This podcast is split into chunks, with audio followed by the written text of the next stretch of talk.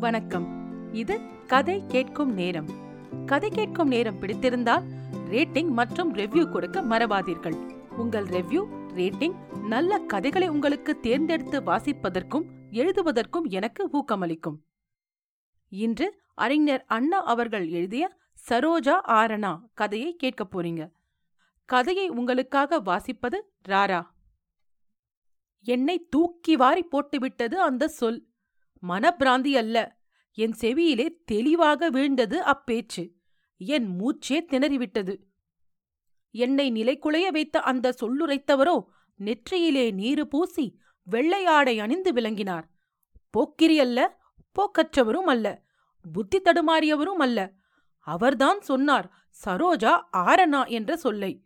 என்ன என்ன? என்று கேட்கவோ என்னா எழவில்லை. நமக்கென்ன? என்றிருக்கவோ மனம் இடந்தரவில்லை. நடுவீதி நின்றேன். வண்டியோட்டிகளுக்கு அது பெருந்தொல்லை. என் நிலைக்கான அந்த ஆசாமிக்கு கண்ணா இல்லை புன்முறுவல் செய்தார். அருகில் சென்றேன்.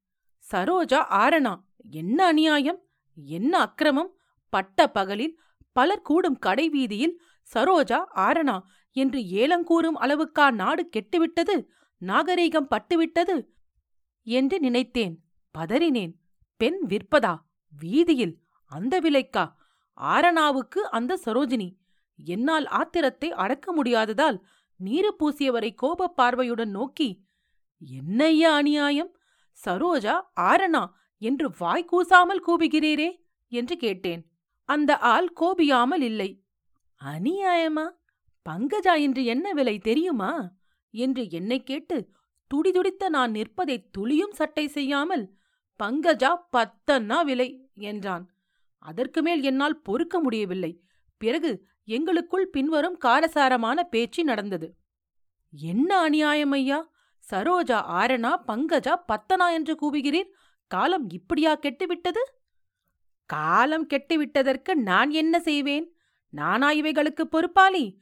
சரோஜாவும் பங்கஜாவும் போகிற போக்கை நானா தடுக்க முடியும்? நீர் தடுக்காவிட்டாலும் அந்த அநியாயத்திலே நீர் பங்கெடுத்துக் கொள்ளாமல் இருக்கக்கூடாதா ஆளை பார்த்தால் நல்லவராக தெரிகிறதே. இதென்னையா காலையிலே நீ ஓர் பித்துக்கொல்லியாக வந்து சேர்ந்தாய்? நான் பங்கெடுத்துக் கொள்வதுதானா உன் கண்களை உறுத்துகிறது இதே தொழிலிலே மாதத்திலே ஆயிரம் பத்தாயிரம் சம்பாதிக்கிறான் ஒருவன்.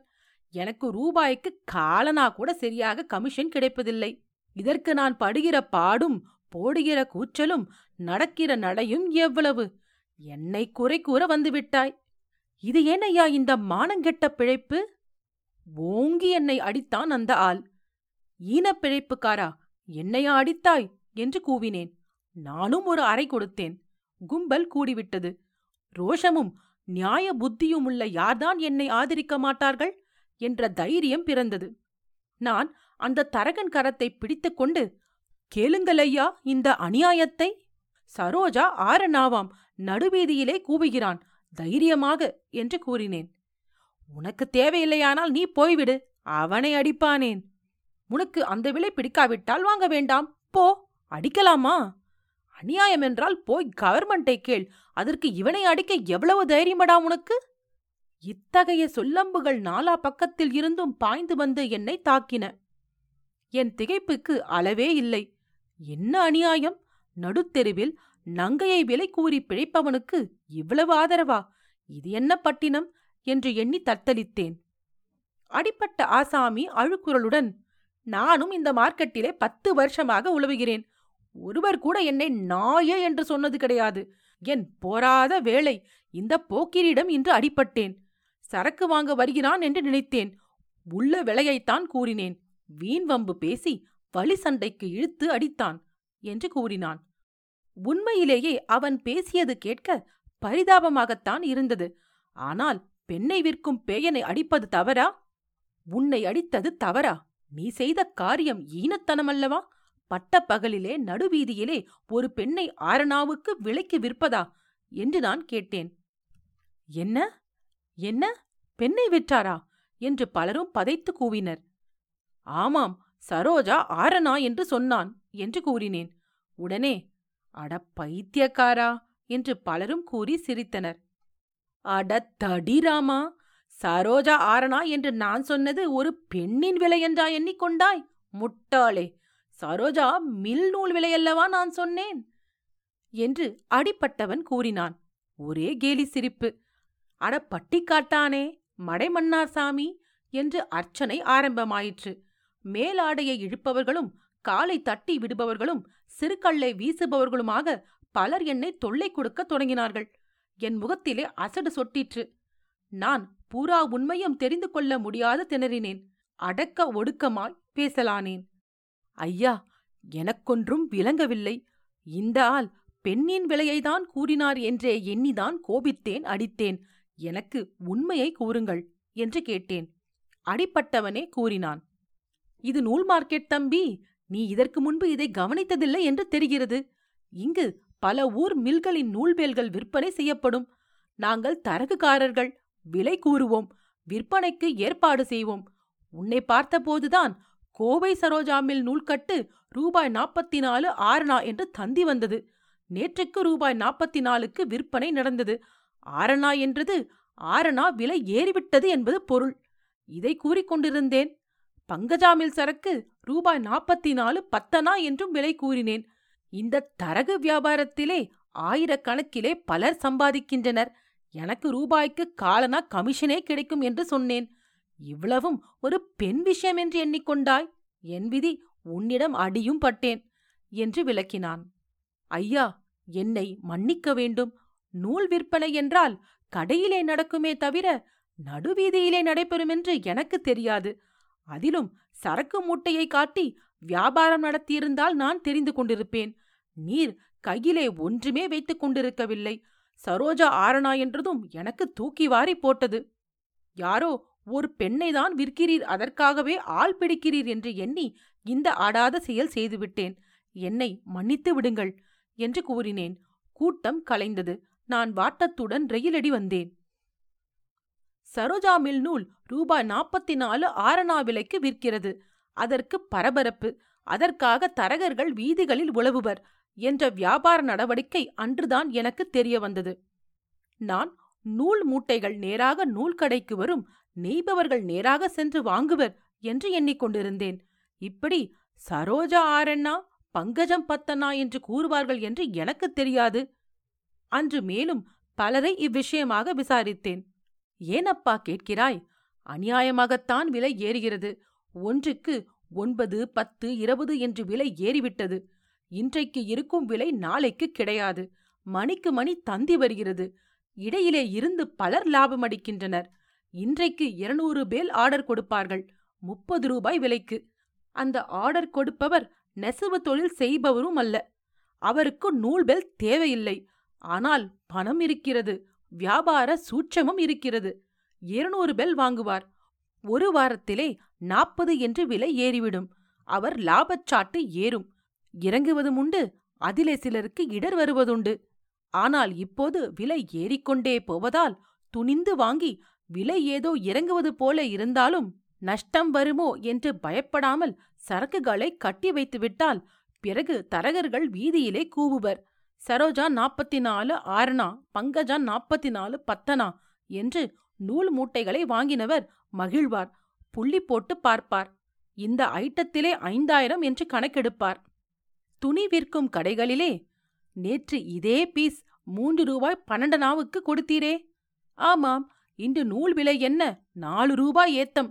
நாளைக்கு வந்தால் இதே பீஸ் ஆறு ரூபாய் என்று இப்பேச்சு நடக்கும். துணி வாங்குபவர்கள் நாட்டிலே நிர்வாண சங்கங்கள் ஏன் ஏற்படவில்லை என்று ஏங்குவர்.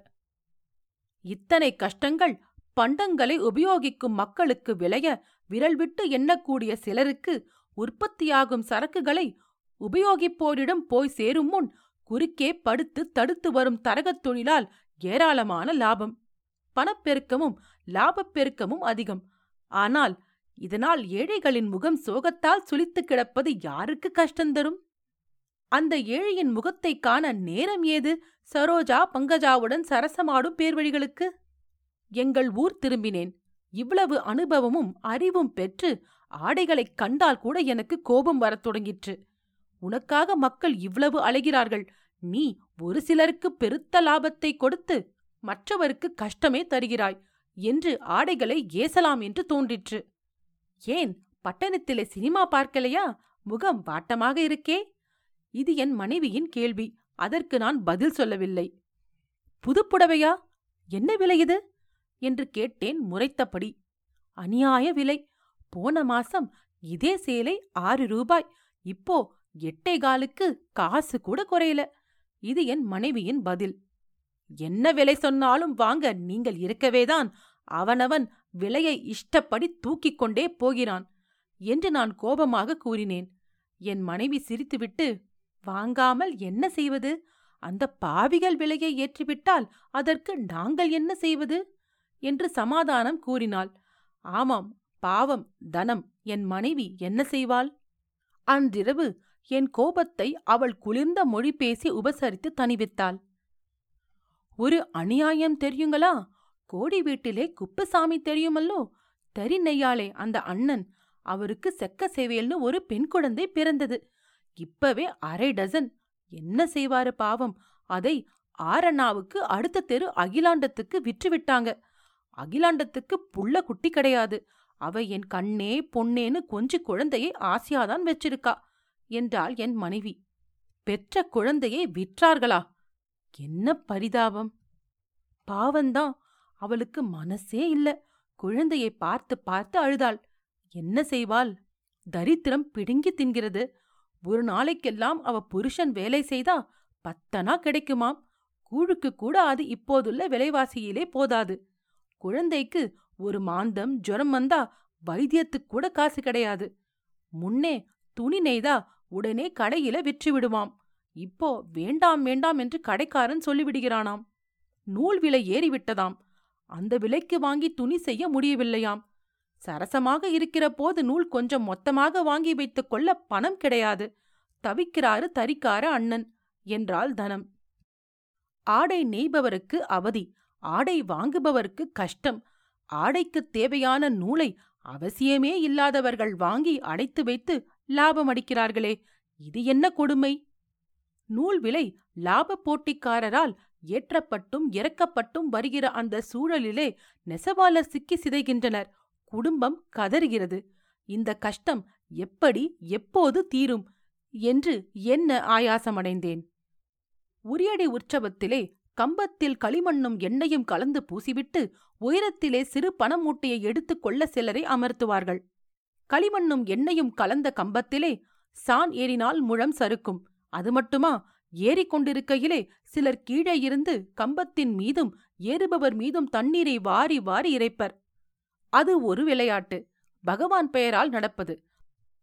அதுபோல நெசவாளரை வியாபாரம் என்னும் சறுக்கு கம்பேறி அதன் மேலே கட்டப்பட்டுள்ள வருவாய் எனும் பணமுடிப்பை எடுத்துக்கொள்ள சொல்வதுடன் உரியடி ஏறுபவன் மீது நீர் இறைப்பது போல் நெசவாளர்களின் மீது தரகரின் தயவும் பொழியப்பட்டு நெசவாளர்களின் வாழ்க்கை உரியடி ஏறுபவன் படும் வேதனையை விட அதிகம் நிரம்பியதாக இருக்கிறது.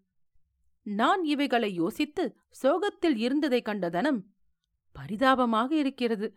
ஆரணாவுக்கு விற்றார்கள். குழந்தைக்கு அகிலாண்டம் பேர் கூட வைத்து விட்டாள். சரோஜா என்று. இதை என் மனைவி கூறினதும் என்னையும் அறியாமல் என் உடல் குலுங்கிற்று. சரோஜா ஆரணா அங்கு சென்னையிலே நூல். இச்சொல் இங்கே என் கிராமத்திலே குடும்ப பாரம் தாங்க மாட்டாமல் குழந்தையை விட்ட நெசவாளியின் பெண் குழந்தை சரோஜாவும் ஆரணாவுக்கு விற்கப்பட்டதாக சொல்ல கேட்டேன். என் இருதயம் அனலிடுமெழுகென உருகிற்று. உருகி என்ன பயன்? உலகம் ஏழைகளின் கண்ணீரை கவனிக்கிறதா? இல்லையே. சரோஜா ஆரணா.